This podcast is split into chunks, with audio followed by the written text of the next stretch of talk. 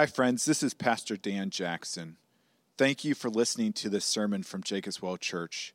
My hope and prayer is that this message will be a blessing to you and lead you into worshiping and enjoying our great and gracious God. With that said, let me encourage you to use this message as a supplement to and not a replacement of a local church. Christ did not establish his church simply for us to consume messages but so that we could be intimately invested in each other's lives as an authentic covenant community. Again, thank you for listening. And if you want more information about Jacobs Well Church, please visit our website at www.jacobswellgb.org. If you would please turn to James chapter 5. Uh, if you're in the red Bible, it is page 1013. Again, if you don't have a Bible, you will need a Bible. Feel free to grab one from the back, and it is page 1013 in that red Bible. James chapter 5, uh, we are going to jump right in. And so, James chapter 5, verses 7 through 12. This is God's word. Be patient, therefore, brothers until the coming of the Lord. See how the farmer waits for the precious fruit of the earth, being patient about it until it receives the early and the late rains. You also be patient. Establish your hearts, for the coming of the Lord is at hand. Do not grumble against one another, brothers, so that you may not be judged. Behold, the judge is standing at the door. As an example of suffering and patience, brothers, take the prophets who spoke in the name of the Lord. Behold, we consider those blessed who remained steadfast. You have heard of the steadfastness of Job, and you have seen the purpose of the Lord, how the Lord is compassionate and merciful but above all, my brothers, do not swear either by heaven or by earth or by any other oath, but let your yes be yes and your no be no, so that you may not fall under condemnation. Let's pray. Lord, we are so thankful for this book of James that you have preserved for our edification. We're so thankful for this book of James who has taught us so much about how to engage the world and the life that we are a part of, Lord. God, pray you would continue to teach us this morning as you have been so faithful to do. In Jesus' name, amen. I want you to imagine that you are a pastor and you are sitting down with someone who is sharing with you about their chronic pain that had, they have been enduring for several years. They confess to you uh, that although they are merely in their 40s, there is part of them that cannot wait for it all to end. What would you say to them in that moment? How would you comfort them in that moment? Imagine you're a pastor and uh, you are sitting down with someone and they share with you about how they hate going home at the end of the day because when they go home, it's like walking into a living nightmare because things are so volatile in the household. How would you counsel them? How would you comfort them in that moment? Imagine you are a pastor and you're sitting down with someone and they share with you that that, that it looks like their marriage is over because the spouse has gone off the deep end. What would you say in a moment like that? Imagine you are a pastor and you're sitting down with someone who is grieving the loss of a child in their extended family and they are just overwhelmed with sadness. What would you say?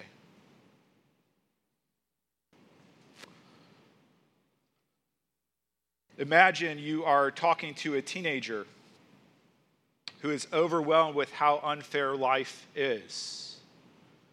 How would you comfort them? These are all sacred moments that I was able to be a part of in the past week. What would you say in these moments? How would you comfort them? What would you teach them? Now, listening is probably the best thing you can do for the majority of it, but what would you say in response to them? One more scenario imagine not that you are the pastor, but that you are sitting across from a pastor, maybe this pastor. And you are sharing transparently through tears about this long suffering that you are going through in your life, whatever that might be. How would you want me, as your pastor, to respond to you? If you remember uh, that heartwarming Mother's Day message from last week, uh, James was uh, speaking condemnation upon the greedy rich who were exploiting the poor Christians in their community, not paying them. Um, and so he is he goes Old Testament on them, and he, he he gives notice to the rich to repent because their judgment is coming upon them for their exploitation of the poor. Now James turns his eyes from the rich to the poor to those who have been hurting, to those who have been wondering where the goodness of the Lord is, to those who have had trouble uh, feeding their own families. And James turns to them to comfort them in the midst of their extraordinary suffering. And he gives this word of exhortation Be patient. Be patient. That is his exhortation in the midst of suffering. Now, I don't know about you, but if I'm sitting with Pastor James pouring out my heart at the suffering going on in my own life, and he simply says to me, Be patient, I am tempted in that moment to punch Pastor James and say, You be patient, or to walk out, or to say, How insensitive. But before we do that, to Pastor James, Let's ask a few questions about why he would give us, in the midst of our long suffering, this exhortation to be patient. So, three questions I want to ask. The first is this When should we be patient in suffering? The answer comes pretty quick. Look at verse 7 with me. He says, Be patient, therefore, brothers, until the coming of the Lord. And so, when should we be patient? Until Jesus returns. We should be patient the rest of our lives. The reason why this is so important for us to hear is because we often deceive ourselves into thinking that when one suffering ends, everything will be okay again right? And so uh, if you're a kid, you think, man, once I graduate high school, all my suffering will be over. Once I graduate college, all my suffering will be over. Once I get married, once I have kids, once the, once the kids leave the house, once I have retirement, then all the suffering will be over, right? We, we say that to ourselves, but James says something here that Jesus says, which is, in this life, you will suffer. And so when must we practice patience in the midst of suffering for the rest of your life. Everyone around you is suffering through something. Everyone. You are not the only one. Now, don't get me wrong, we should, we should celebrate and give thanks and have joy in the goodness of God and the good gifts of God. But the reality is, we live in a very fallen, very broken world, and everyone is suffering. And so James says, be patient. He continues with this illustration. He says, See how the farmer waits for the precious fruit of the earth, being patient about it until it receives the early and the late rains. The early and the late rains would be early in the planting season and uh, later in the growth season. Um, there were no irrigation methods of that time. There were no sprinklers for them to, to water the crops. And so these farmers were completely dependent on the Lord to provide rain for the growth of their crops. And in the same way, James is saying, you must wait upon the Lord. You must be completely dependent on Him in the midst of your suffering.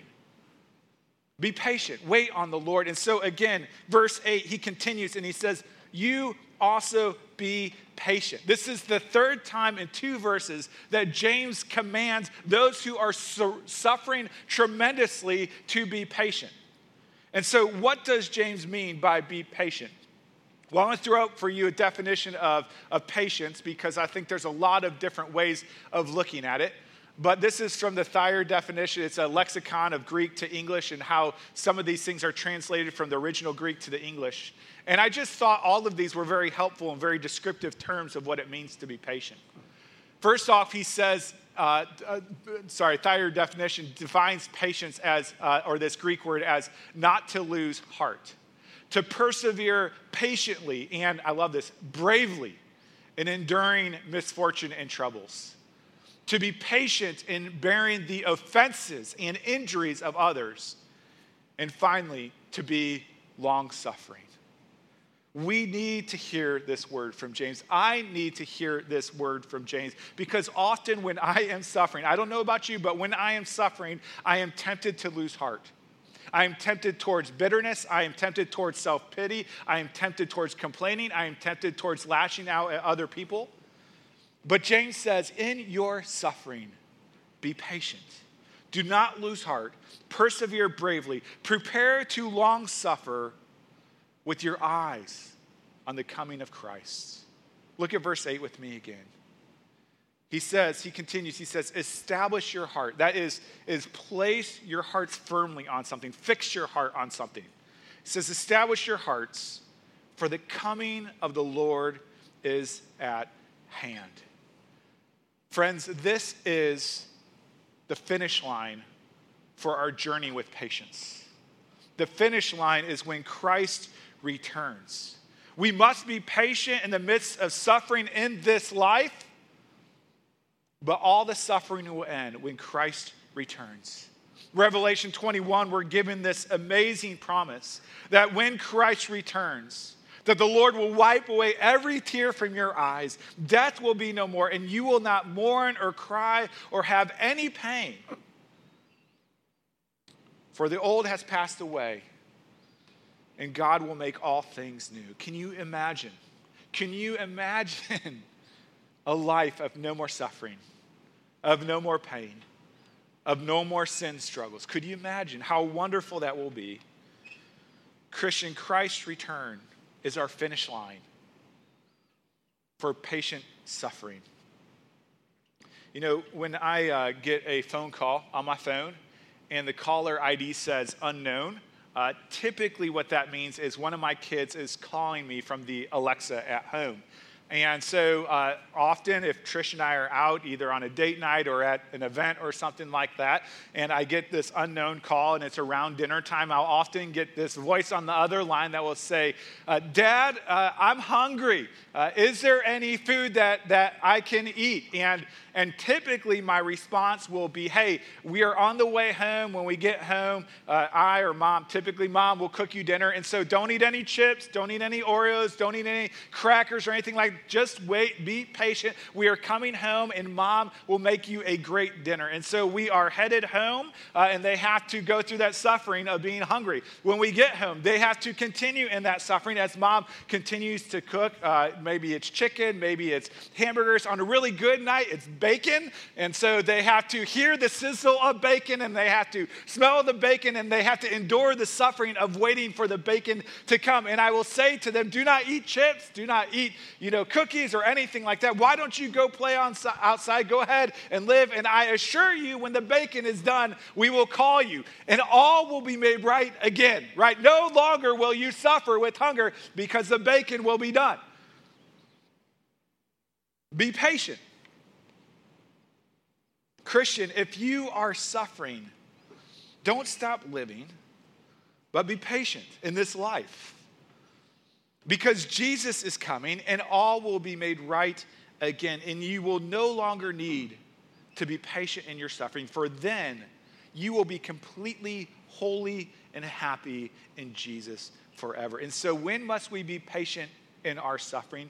For the rest of your life with your eyes focused on the coming of Jesus who will make all things new again. The second question is how must we be patient in our suffering?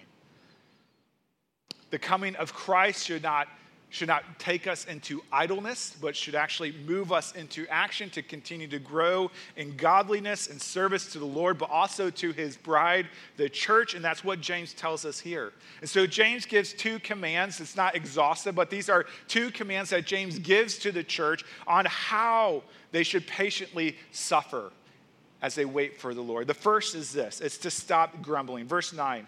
He says, Do not grumble or groan against one another, brothers. uh, when we are suffering, we have this tendency to lash out to those who are closest to us, whether it be family members or church members. Uh, I know for me, I remember over the past year, I was taking the kids home to youth group, and it had been a really hard day. And one of the kids in the back did something that wasn't good. And I was just amazed at how much I lashed out at them, how angry I got at it. And as I thought back about it, I knew the reason why was because I was having a really hard day in general, and they just had to bear the blunt of it. Do you know what I'm talking about?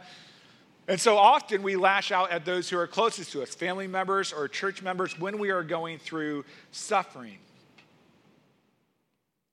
James continues, verse 9 Do not grumble against one another, brothers, so that you may not be judged. Behold, the judge is standing at the door. Now, James calls the people he is writing to brothers, which means they are believers in Jesus Christ, brothers in Jesus Christ. And he warns us not to grumble against one another, either in our hearts or with our lips, because the judge, Jesus, is standing at the door. Now, the judgment that he is warning us against is not a, a judgment in which uh, Christ will cast us off into hell. If we are in Christ, we cannot lose our salvation. But, but throughout scriptures, it has talked about there being rewards in heaven, that, that there's some examination of your faithfulness and your pursuit of God in this life. And everyone will be happy and holy in, in heaven, but there are some rewards given to those who are good and faithful servants. And so Jesus is saying here, I'm sorry, James is saying here, Jesus through James is saying here that we should be careful not to groan against one another, not to grumble against one another, because Jesus, who loves his bride, the church, is standing at the door and he hears the grumbling of our heart. Uh, Pastor Chad Hertler tells the story of a friend who was uh, very upset with his mother, and he lashed out against her and he called her a fool. He said, You are a fool. Um, when he called her a fool, uh, what he did not know is that his father was sitting in the next room. And so, after calling his mother a fool, he heard his father come up and walk into the room. And his father said to him, Who's the fool? And he said, I'm the fool, right? Like, because because the dad was standing at the door. He was right there, ready to protect his bride. In the same way, Christ says, Do not grumble against one another. Rather, come to one another with love and compassion and generosity. And so, how must we wait patiently in suffering? First, James says, Stop grumbling against one another. The second, he says, is to stop swearing. Now, he's not talking about four letter words, although it is good not to do that as well. We're told not to let any unwholesome speech come out of our mouth. But this swearing that James is talking about is that of taking oaths, of saying, I swear I will do this, or I swear I will do that. Look at verse 12 with me. He says, But above all, my brothers, do not swear either by heaven or by earth or by any other oath, but let your yes be yes and your no be no, so that you may not fall under condemnation. Jesus says something very familiar to this when he tells us that our yes should be yes and our no should be no. Now, what is interesting is in the Bible, uh, God takes oaths. Uh, Jesus speaks under the oath at his trial, and Paul, on multiple occasions, uh, calls on God as his witness. And so it seems that not all oath taking is evil, but in some situations it is. And so the question is, when is it, what, what is James addressing? What's he getting at here? What is the oath taking that James is is, is warning against. And to be honest with you, it's a little confusing. And so I want to simply quote you someone who's smarter than me, uh, Pastor Dan Doriani. In his commentary, he says this He says, The existence of oaths as a convention of speech proves we live in a deceitful age. Does that make sense? The reason why we have to say, I promise, or the reason we have to take an oath is because people are not people of their words. Uh, people are are, are, are dishonest. Uh, and so, so we have to take oaths uh, because we live in a deceitful age. And he says the family of God should be so truthful that we never need oaths or vows to verify our words. Sadly, it may be necessary to give assurances of our honesty for the benefit of people who do not know us. For example, a legal officer functioning in a legal situation may ask that we swear to give honest testimony. It seems permissible to accede to that request. Along that line, Scripture records cases where God takes oaths for the sake of those who do not know his, he is reliable. Similarly, Jesus spoke under oath at his trial. Paul also took vows calling God as his witness. Still, once we survey Scripture and note the exceptional cases, we must return to the basic principle. James says we must not swear by any created thing lest we be condemned, whether for violating oaths or for being so unreliable that we need to take oaths in the first place. In the culture that James is writing to, they had a whole different set of oaths that they would take. They would, they would maybe uh, take an oath before God or on their own head or on the earth or things like that. And it was, it was different categories of how reliable their oaths were. And James is saying, listen, let your yes be yes and your no be no. Don't cross your fingers behind your back. Don't do the, those type of things. When you commit to something, do it. Just yesterday, I was having a conversation with one of my children who was committed to mowing the neighbor's lawn. And they, they, they didn't want to mow the neighbor's lawn.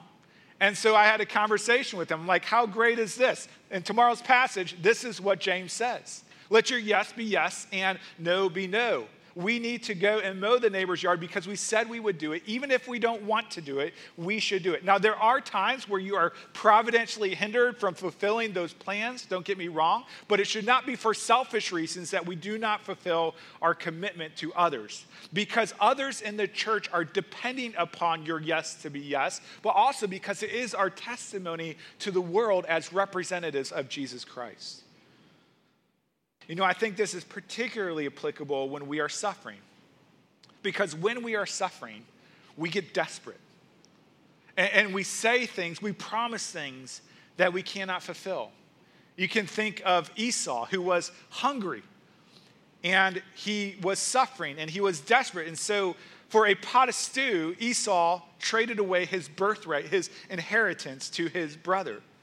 Today, in desperation, people will make promises to repay loans or credit cards that they cannot repay in order to buy things that they don't really need. And so, when you respond to someone, when they ask you to do something, respond slowly, respond thoughtfully, so that your yes can be yes and your no can be no. And so, how must we be patient in suffering?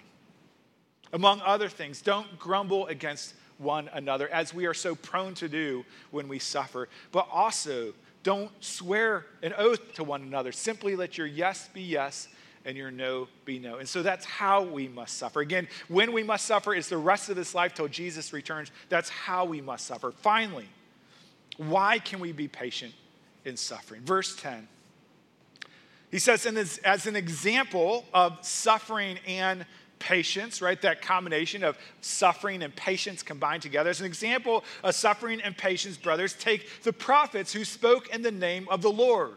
Behold, we consider these blessed who remained steadfast. And so James points his viewers back to the Old Testament prophets who often proclaim, pro, proclaimed messages that were unpopular to the audience. You can take Isaiah, for example. When, when God calls Isaiah to go and to, to preach to the people of God, God also tells Isaiah that they will be ever hearing but never understanding, ever seeing but never perceiving. And so God says, You're going to go preach to a people who are going to reject your message, and ultimately they're going to reject you. As we know, I believe it's in the book of Hebrews that Isaiah was sawed in two for its faithfulness to the Lord. Many of the prophets were hated, abused, and even killed for being faithful to God, and yet the prophets did not give up. They continued in patient persistence to proclaim God's word. And James says, We consider them blessed. In Matthew 5, I, I love this passage. It's, it's Jesus, and Jesus says this. He said, Blessed, right? Blessed, happy. Blessed are you when others revile you and persecute you and utter all kinds of evil against you falsely on my account. This is suffering, right? He says, Rejoice and be glad, for your reward is great in heaven.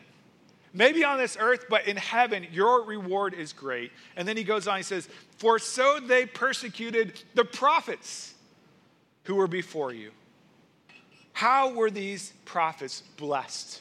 Why did they consider them blessed? Well, first, in this world, they were intimate with the Lord. They had an intimacy with God uh, that is greater than any financial riches of this world because they were faithful to the Lord, even in the midst of suffering. But for eternity, they were blessed by the Lord as well, as they were holy and happy in heaven forever.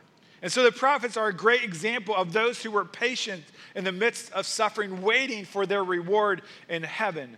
But Jesus continues and he says, excuse me, James continues and he says this He says, You have heard of the steadfastness of Job. Now, if you're unfamiliar with Job, uh, Job was a guy who was very wealthy, very had a, had a great big family. Uh, in Job chapter 1, a house collapses and all of his children die. The only one that's left alive is his very naggy wife, which was maybe, I don't know, another form of, uh, uh, suffering for Job. But, but all of his children die.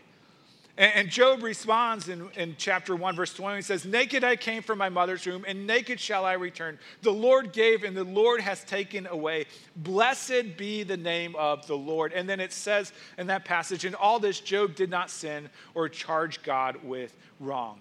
If that wasn't bad enough, as you go into chapter 2, uh, Job is struck with what says loathsome sores from head to foot. And Job took broken pottery and scraped those sores, and he was in ashes. And his wife says to him to curse God and die. And Job responds by saying, We receive good from God, and shall we not receive evil? And then it comments again, in all this, Job did not sin with his lips. Now, if you're familiar with the book of Job, you know that Job does not endure suffering perfectly. He does come to a point where he is complaining against God. But through it all, Job does not lose faith. Through it all, Job trusts the Lord. And by the end of it, physically in this world, Job is blessed. It says that he has received double, double of what he had prior. And so, so that's, the, that's the context that James is speaking about. Verse 11 again, he says, You have heard of the steadfastness of Job through all his suffering, and you have, you have seen the purpose of the Lord. Now, this is important. Job did not see the purpose in the midst of his suffering.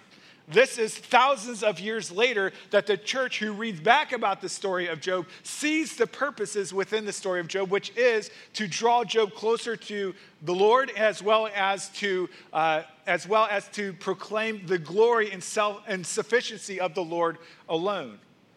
And so, Job, uh, so it continues and says, uh, And you have seen the purpose of the Lord, how the Lord is compassionate and merciful. And so, although uh, Job suffered imperfectly through this time of his life, in the end, he was a recipient of the compassion and mercy of God. And we saw that physically. We see that physically in the story in this life.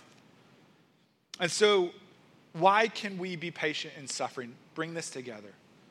It's because of God's track record because of the story of the prophets and the story of Job.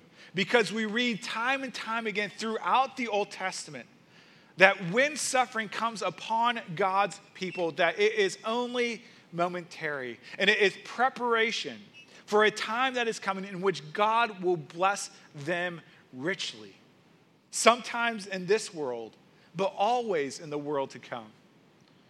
I, I, I don't know how many of you here are NBA fans, probably not many. Uh, but there is, there's a saying in the NBA, and if you're a fan of the NBA, you will be aware of this saying. But the saying is this trust the process. Okay? Some of you may have heard it. The saying is trust the process. And it was coined uh, by Sam Hinkie, uh, the general manager of the Philadelphia 76ers in 2013. And the process Hinkie was asking the fans to trust in is that they were going to suffer and to lose big time for a long time, but it was with a purpose, which was so that they could get better draft picks and then develop these draft picks to become premier players to form a championship team. And so when it was at its lowest, ownership would continue to remind the fans to trust the process. I think we even have a sign here. Now we're stinky, but I trust Hinkie. Go Sixers. TCN, PH. I don't know what the TCN is. If anyone knows, I'm curious. But but but they're saying they trust the process. And, and right now, they are the number one team in the Eastern Conference, mostly because of this process. Friends, if this is what Sam Hinkie can do through suffering, how much more can God? in the midst of suffering, God is not only calling you to trust the process, He is calling you to trust Him. And why can we trust God in the midst of suffering? Why can we be patient in the midst of suffering? It's because of God's resume. Because God has always blessed the faithful who have suffered in him. James 5:11 assures us the plan is for the Lord to be merciful and compassionate or tenderhearted to his people. You know, it feels a little irreverent to say this, but in some ways Jesus trusted the process. He trusted the process of his Father.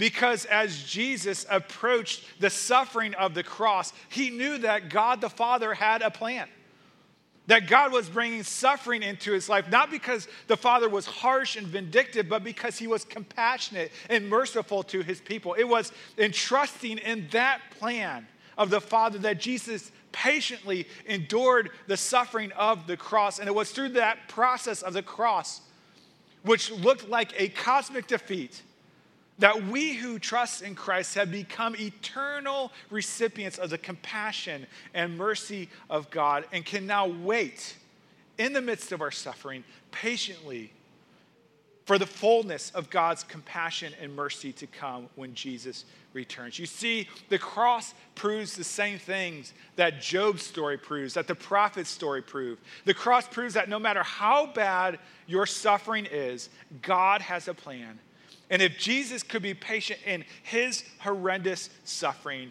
for the plan to work its way out, so can we. And so, just to recap, when must we be patient in suffering?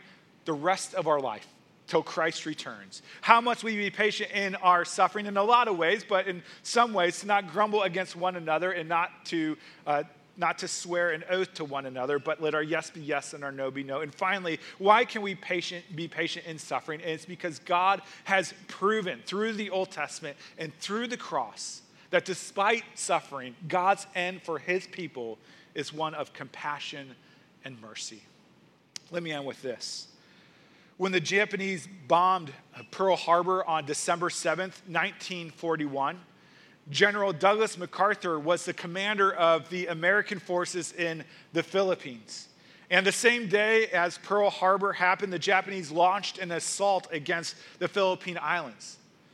President Roosevelt ordered MacArthur uh, to escape to Australia uh, to organize the American war effort in the Pacific Theater. It was risky for him to escape. He had to travel hundreds of miles by boat under gunfire, but he made it to Australia and in Australia, he gives this famous speech. And he says, it says, When I landed on your soil, I said to the people of Philippines, whence I came, I shall return. Tonight I repeat those words, I shall return. Nothing is more certain than the ultimate reconquest and liberation from the enemy of those and adjacent lands, talking about the Philippines. And so, for two and a half years, the Philippines, the Filipinos clung to this promise. For two and a half years, they patiently endured the suffering and tyranny of their enemy, waiting for MacArthur to return. And then, two and a half years later, on October 20th, 1944, MacArthur returned with 280,000 soldiers under his command to recapture and give final liberation to the Philippines. Christian, where are you suffering? Be patient, for Christ will return. Nothing is more certain than his ultimate and total conquest and liberation of his people. He is coming and he will liberate us from sin, from misery, and from the suffering of this world. Be patient. Christ is coming. He shall return. Let's pray.